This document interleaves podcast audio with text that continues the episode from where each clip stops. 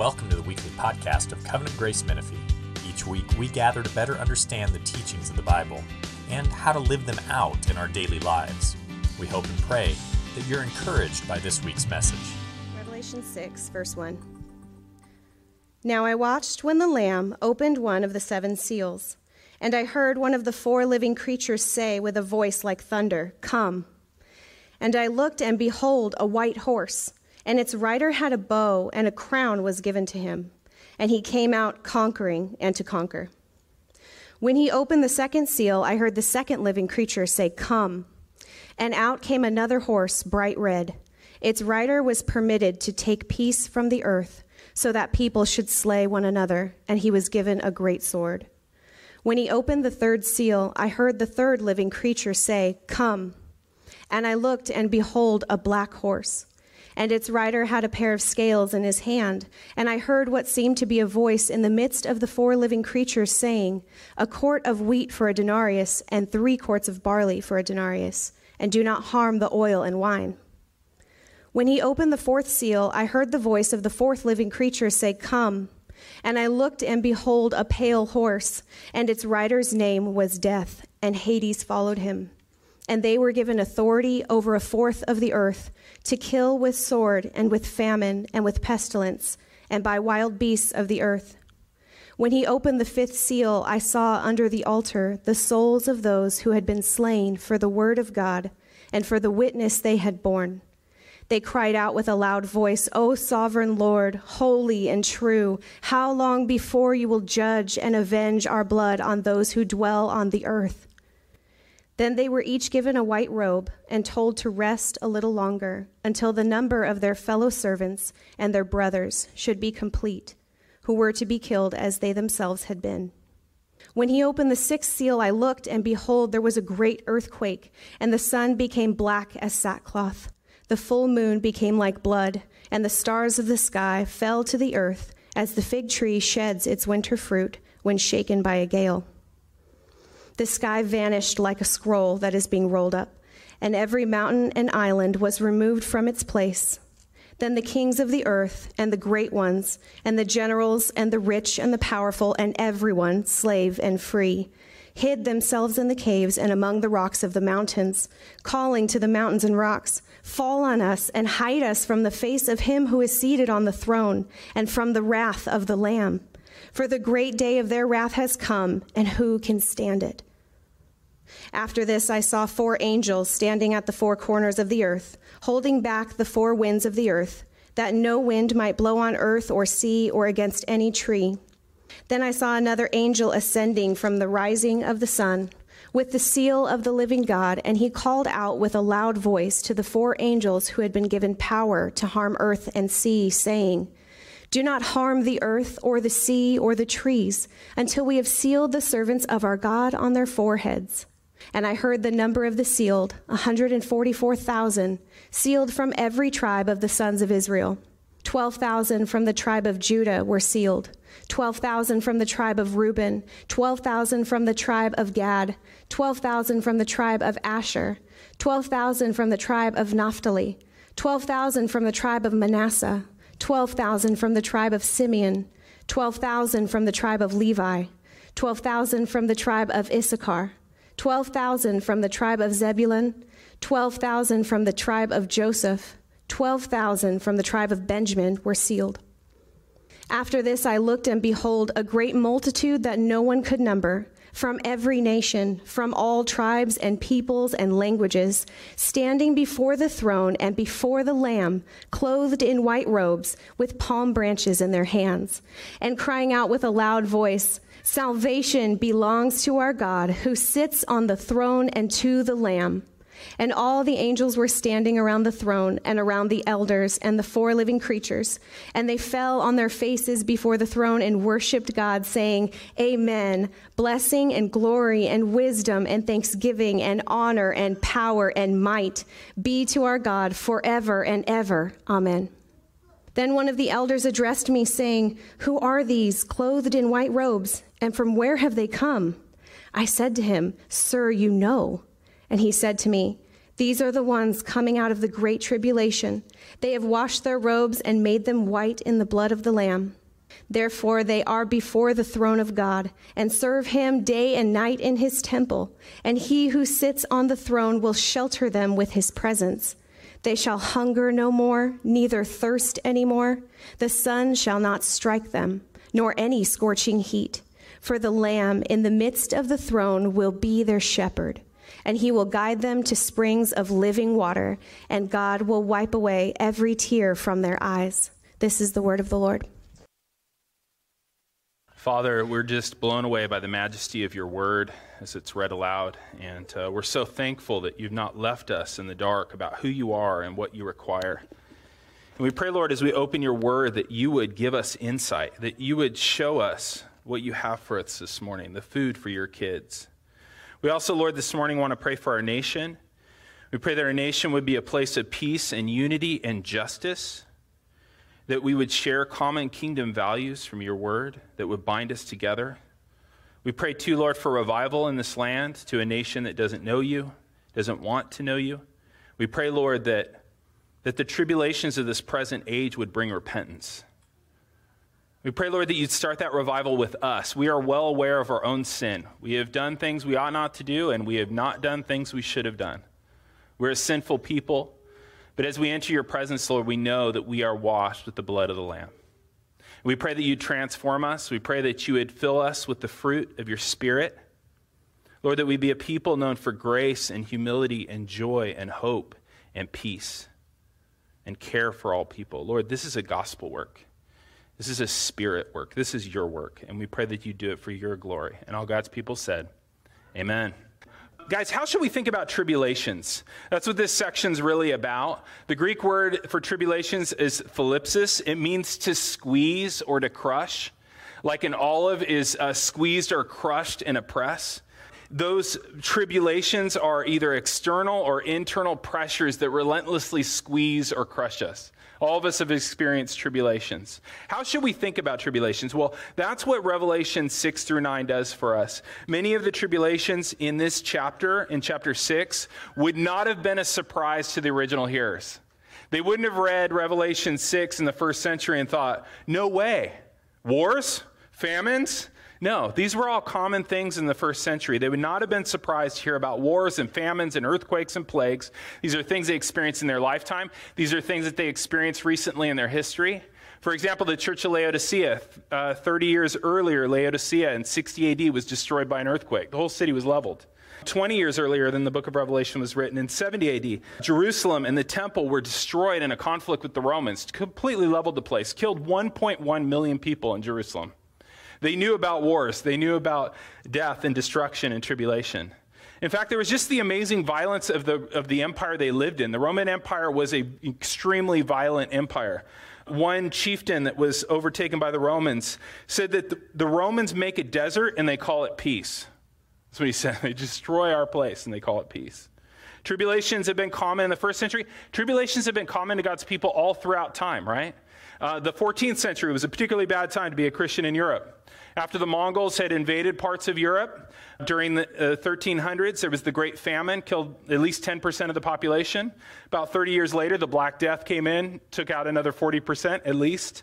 There was something like 100 million people died of the plague. And of course, there's been severe tribulations of our own people even in this time, right?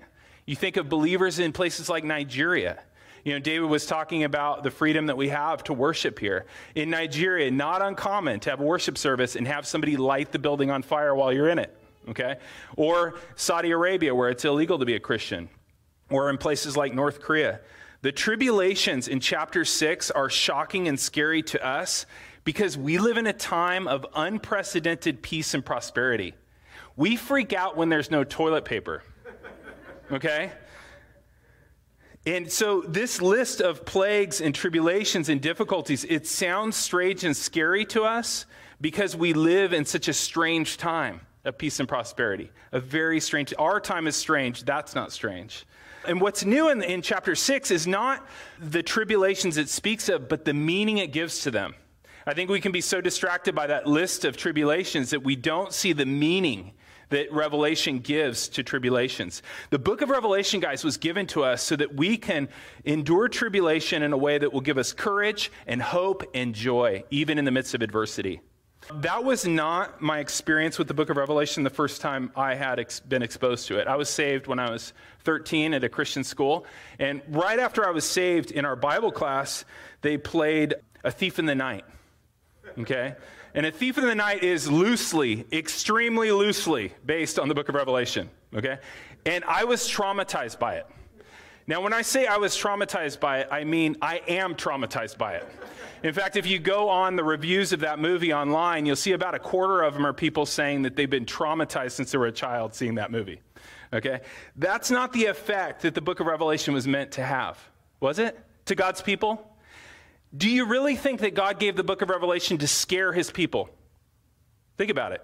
The original readers, John and the original readers, they had plenty of things to be afraid of already. It wasn't like God was like, You don't look afraid enough. Let me send you something that's really going to freak you out.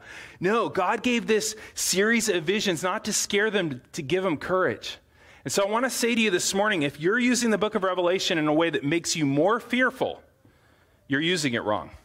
Okay? That's not what it's meant for. It's meant to give you courage and strength. It's meant to be a gift to God's people. And so when we look at Revelation 6 through 9, we're going to see a new way to look at tribulation, a way that's going to give us courage, a way that's going to make us a non anxious witness in this culture that seems chaotic. Amen?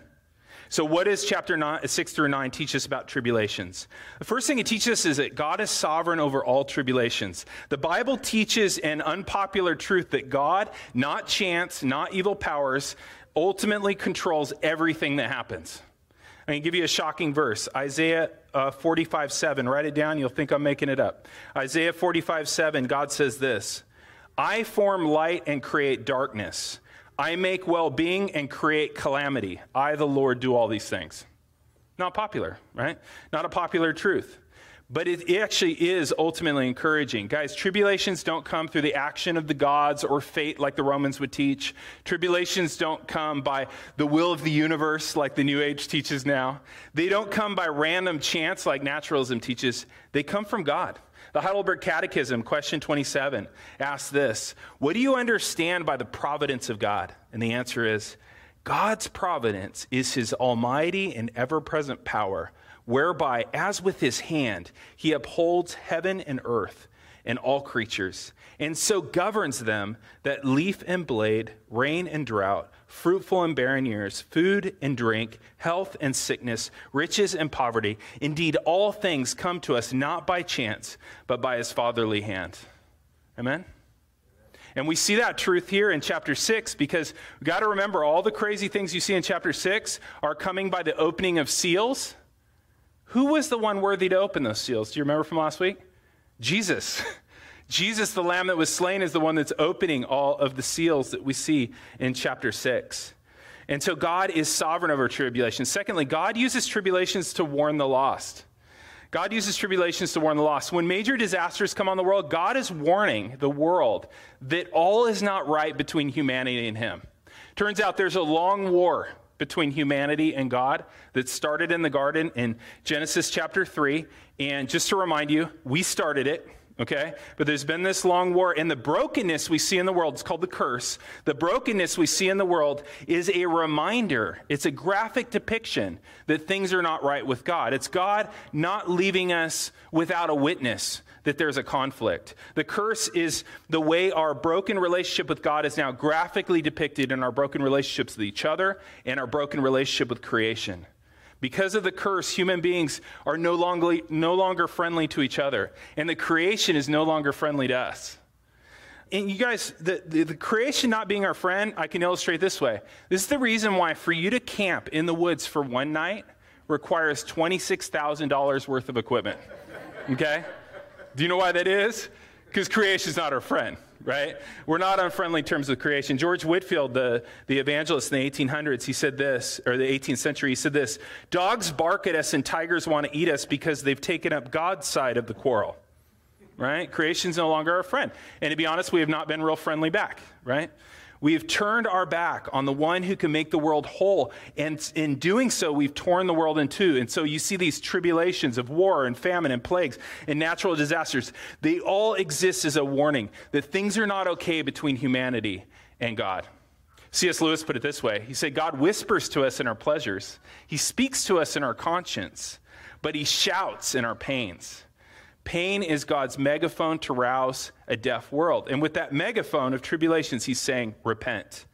In fact, if you read through Revelation 6, 7, 8, and then you get to the end of 9 and the end of the trumpet judgments, you'll read this the rest of mankind who were not killed by these plagues did not repent of the works of their hands, nor gave up worshiping demons or idols of gold or silver or bronze or stone or wood, which cannot see or hear or walk. Nor did they repent of their murders or sorceries or their sexual immoralities or their thefts. The implication is they should have right? So when you see all the things that happen six through nine, there should have been repentance. That at the end of chapter nine, it's like, but they didn't repent of it.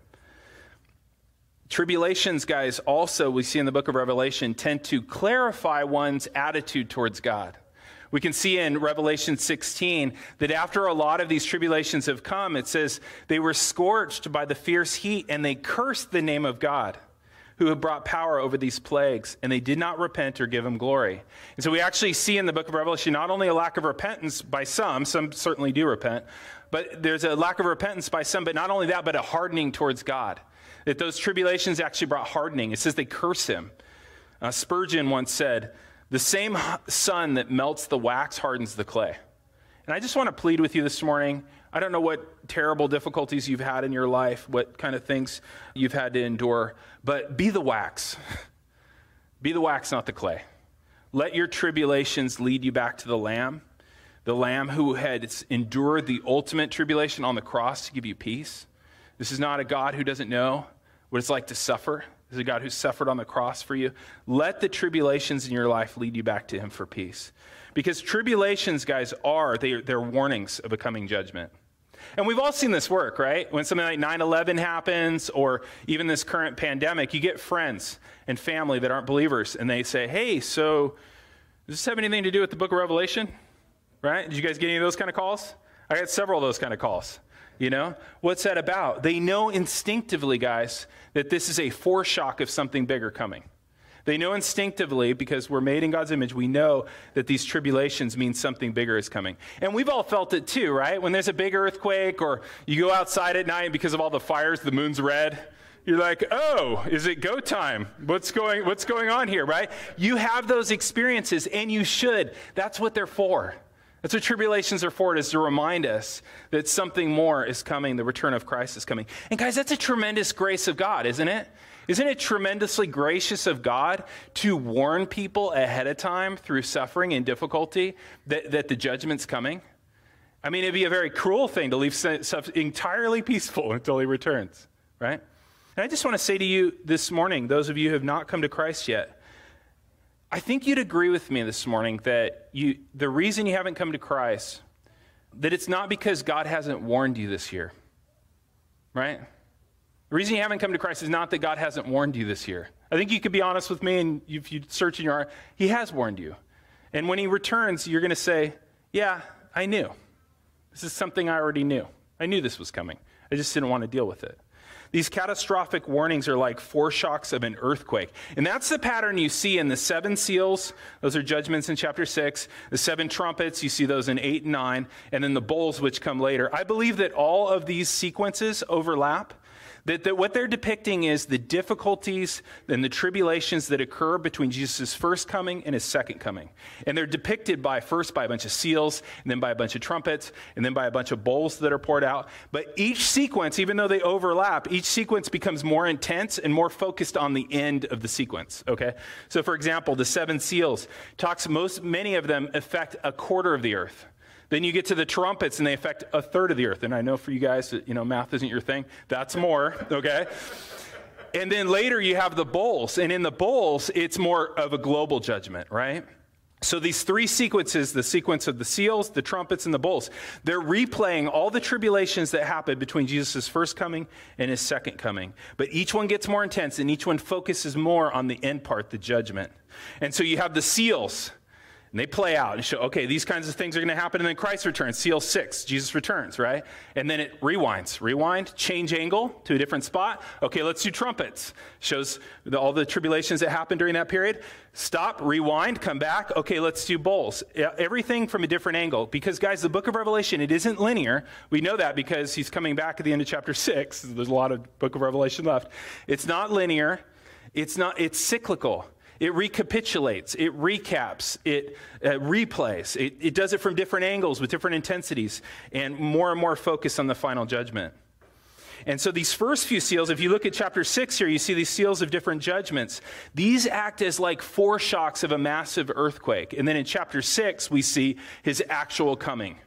Okay, uh, take a look at chapter 6, verse 12. This is the sixth seal.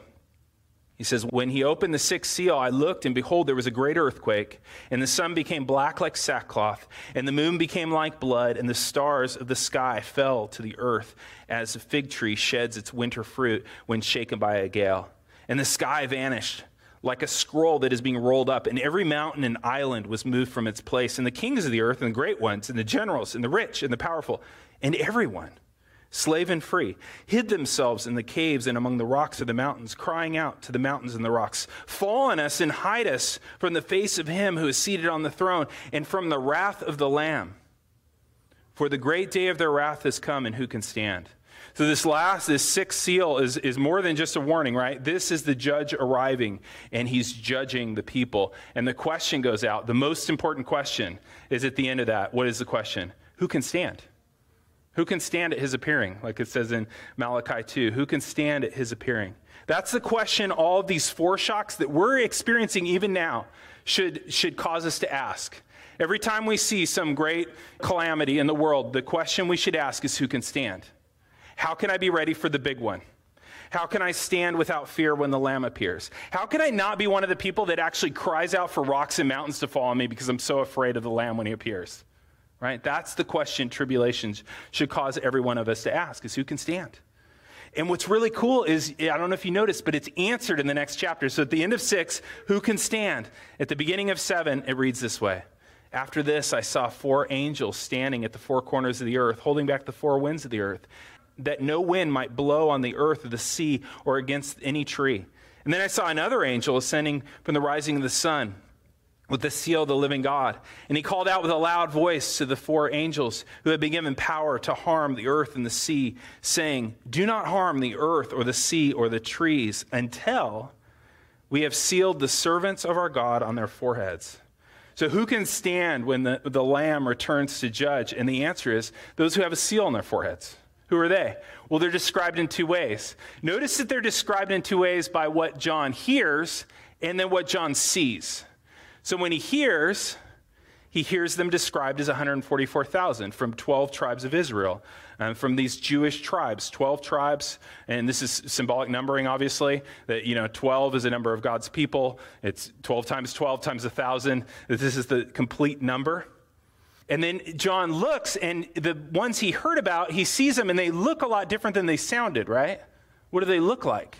Verse 9 After this, I looked, and behold, a great multitude that no one could number from every tr- nation and all tribes and languages. I believe that this is one group of people described two ways. And we actually saw this happen last week, right? Remember chapter 5 when, when John uh, heard of the lion of the tribe of Judah, and then he looked, and what did he see? A lamb, same person described two ways. I think the same thing's happening in this chapter. We're seeing the same people described two ways. We're seeing a, a beautiful picture here of God's full people, Jew and Gentile, from every tribe and nation and language and people together as one. There's that beautiful image in chapter 4 of the 24 elders, right? We had the, the 24 being 12. You had 12 tribes of Israel, and they have the 12 apostles, the, the combination of God's old covenant, new covenant people together as one people. I think something very similar is happening here. We're seeing the complete number of God's people and there's a whole lot more of them than 144,000. I think you guys have probably run into people that are like, they go around door to door and they're saying there's only 144,000 people that get saved. I always think that's kind of humorous. Because I'm like, you in? And they're like, probably not. And I said, I didn't think so. You know, if there's only 144,000 for the entire, you know, Earth's history, I don't know what we're going door to door about. But, um, but what you see here is you see the 144,000, then he looks and it's what? It's a multitude that no one can number. So that would be an answer you could give them and say, hey, did you read when he looked what he saw? You know, he heard 144,000, but what did he see when he looked? He saw a multitude no one could number. And the fact that this is God's people, Old Testament, New Testament, all combined together worshiping him is confirmed in verse 13. Take a look at it. Then one of the elders addressed me, saying, Who are these clothed in white robes, and from where have they come? And I said to him, Sir, you know. And he said to me, These are the ones coming out of the great tribulation who have washed their robes and made them white in the blood of the Lamb. So these are people that have washed their robes and made them white in the blood of the Lamb. A description of Christians. It's a description of people who have trusted in Jesus Christ for their salvation. And notice something about them. The question at the end of chapter 6 was what? Who can stand? Notice they're standing. Look at verse 9. A great multitude that no one can number from every nation and all tribes and people and languages standing before the throne and before the Lamb. And they're not standing in fear. Look, they have palm branches in their hands and they're crying out with a loud voice Salvation belongs to our God who's seated on the throne and to the Lamb. So, who can stand? Those who have had their sins washed away by the blood of the Lamb. And not only are they able to stand when the Lamb appears, the same Lamb that's scaring people, saying, Mountains fall on me, they're able to stand before and rejoice with Him. They got palm branches and they're worshiping Him and they're enjoying His presence. How about you? I think it's very important. The most important question you could possibly ask of yourself is can you stand when Christ appears? He's going to, okay? We've been thoroughly warned, right? We've been told. There's been graphic images to show us in the world. He will return. Can you stand when Christ appears? And you have an opportunity this morning, guys. Listen to, listen to what God says from, from the book of Isaiah. Come now. Let us reason together, says the Lord. Though your sins are like scarlet, they shall be as white as snow. Though they are like crimson, they shall become white as wool. Isn't that great? God's like, come on now. Come here. He's all, you know you're a sinner. I know you're a sinner. You can be whiter than snow. And how can you do that? Verse 14. They've washed their robes and made them white in the blood of the Lamb. Jesus this morning will exchange your dirty rags of your sin for a white robe of his righteousness for free. For free. Okay, you turn from your sin, you trust in Him, and you get that for free. And it's permanent. Why would you refuse? It makes no sense. The only thing that makes sense is you love something more. But that thing, guys, is obviously going to be taken away from you. Notice that God's people here are not only righteous by Jesus' blood, but look at verse 3. They're also sealed in their foreheads. This seems strange to us. God marks his people as his own on their foreheads.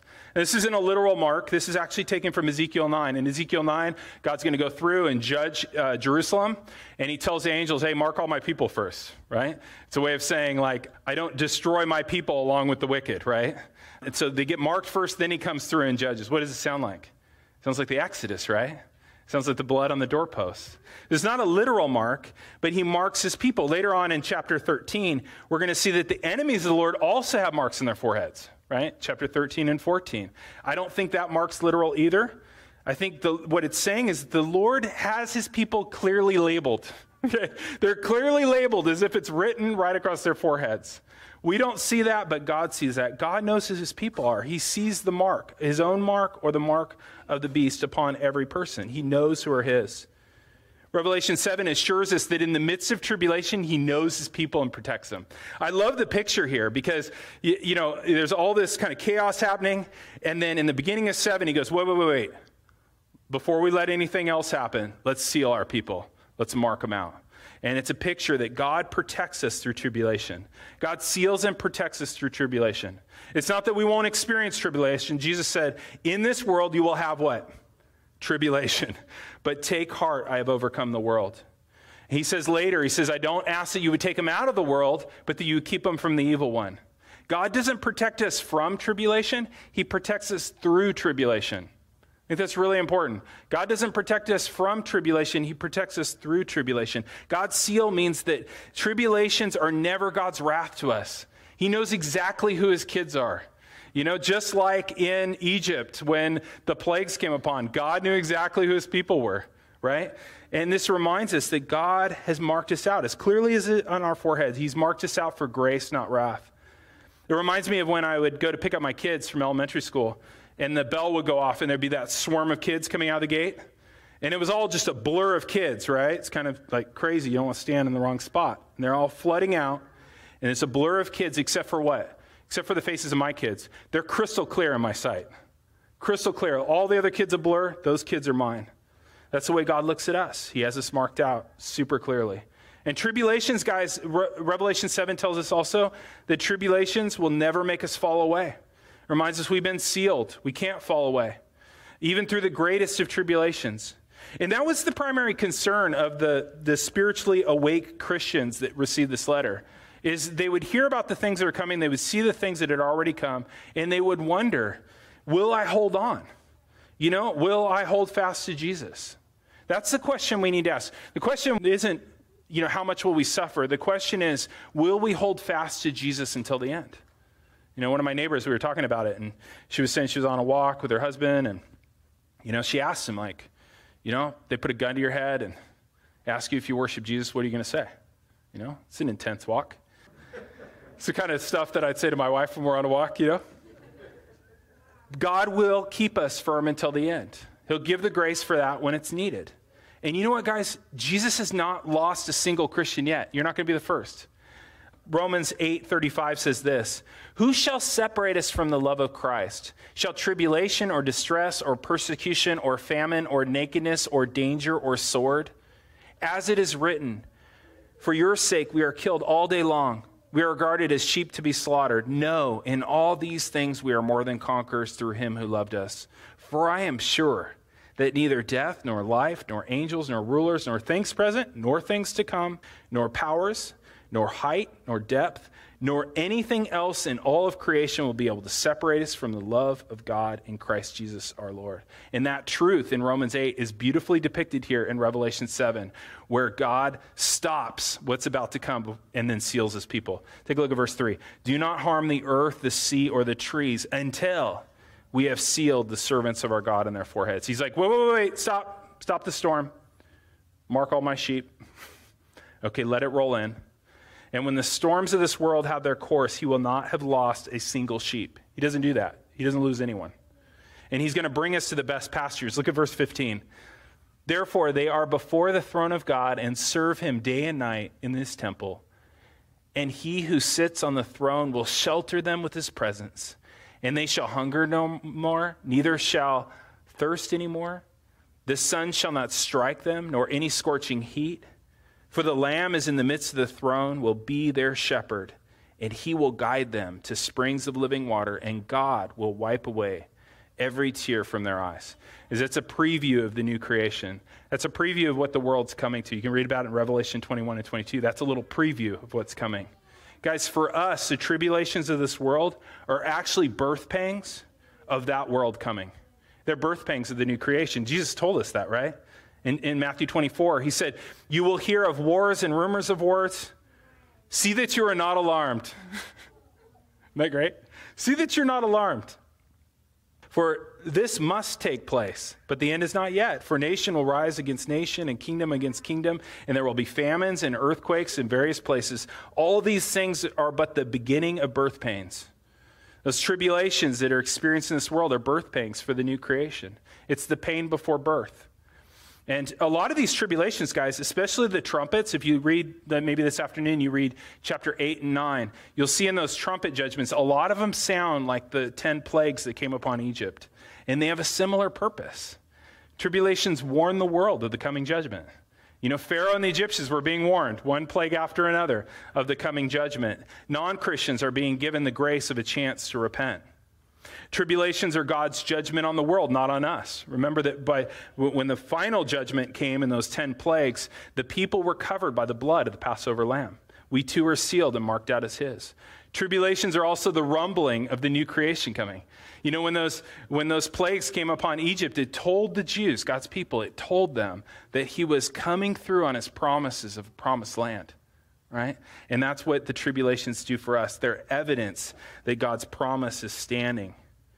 Guys, for us, I, I, think, you know, it'd really be worthwhile this afternoon. You read Revelation 21 and 22 and just realize for us, guys, the end of the world is not the end of the world. Okay? You guys realize that? For us, the end of the world is not the end of the world, it's the beginning of a new world. How does that make you feel? Let's stop and ask how we feel. That's a very 21st century question. How do you feel about that? Right? You feel more courageous? You feel more hopeful? You feel more joyful? Feel more peaceful? Feel more worshipful? That's what God gave the book of Revelation for, okay? He gave it to us so that we could remain defiantly happy in Jesus. So let's do that, guys. Let's remain defiantly happy in Jesus. Let's pray.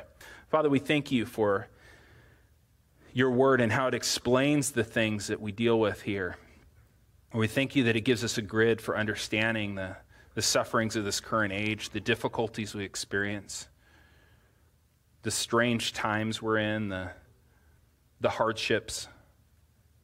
We thank you that for us, this, this is not meaningless. This is not random. This is not fate. This is not the gods. This is you. This is you bringing our salvation even closer. We pray, Lord, as we take the Lord's Supper, that you would feed us through that as you have just fed us through your word. And we pray this in Jesus' name. Amen. One of the ways we remain defiantly happy in Jesus is by taking the Lord's Supper every week. And we take the Lord's Supper as a way of celebrating. And when we take the Lord's Supper, what we're basically saying is about this week is this too did not move us. this too does not move us. We believe Jesus' promise. We are waiting for him to return. Uh, the Heidelberg Catechism gives some great direction on who should take the Lord's Supper. We'll have it up on the screen here. But the Heidelberg Catechism puts it this way, and I think this is super helpful. I know you're like, here, Catechism, you tune out. This is good, though, okay? The whole thing's good, but you're really going to appreciate this. The question is, who should come to the Lord's table? And I think this is so helpful. Here's what the answer says Those who are displeased with themselves for their sin, yet trust that they are forgiven them, and that their remaining infirmity is covered by the suffering and death of Christ who also desire more and more to be strengthened in their faith and amend their life. But the unrepentant and hypocrites eat and drink judgment to themselves. And so I'll ask you these questions whether you should take the Lord's Supper.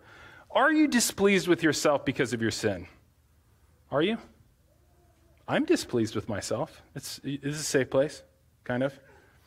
You displeased with yourself because of your sin? And yet, are you trusting that your sins are forgiving and that your remaining infirmities are covered by the suffering death of Christ? Anyone? And do you desire more and more to be strengthened in your faith and have a changed life? And if that's you, then we ask that you take the Lord's Supper with us.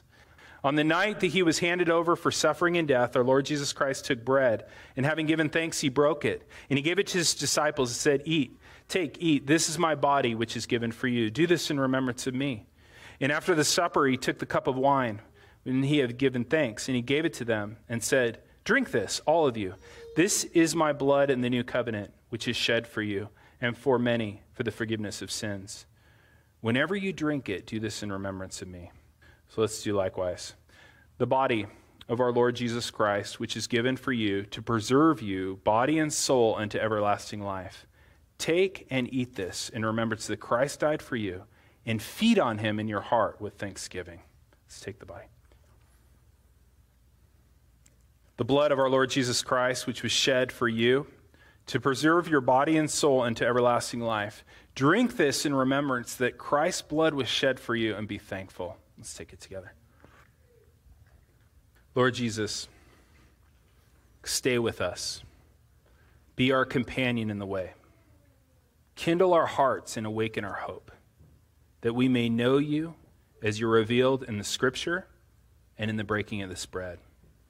We pray, Lord, that you would grant this for the sake of your love and for the glory of your Son, Jesus. And all God's people said, Amen.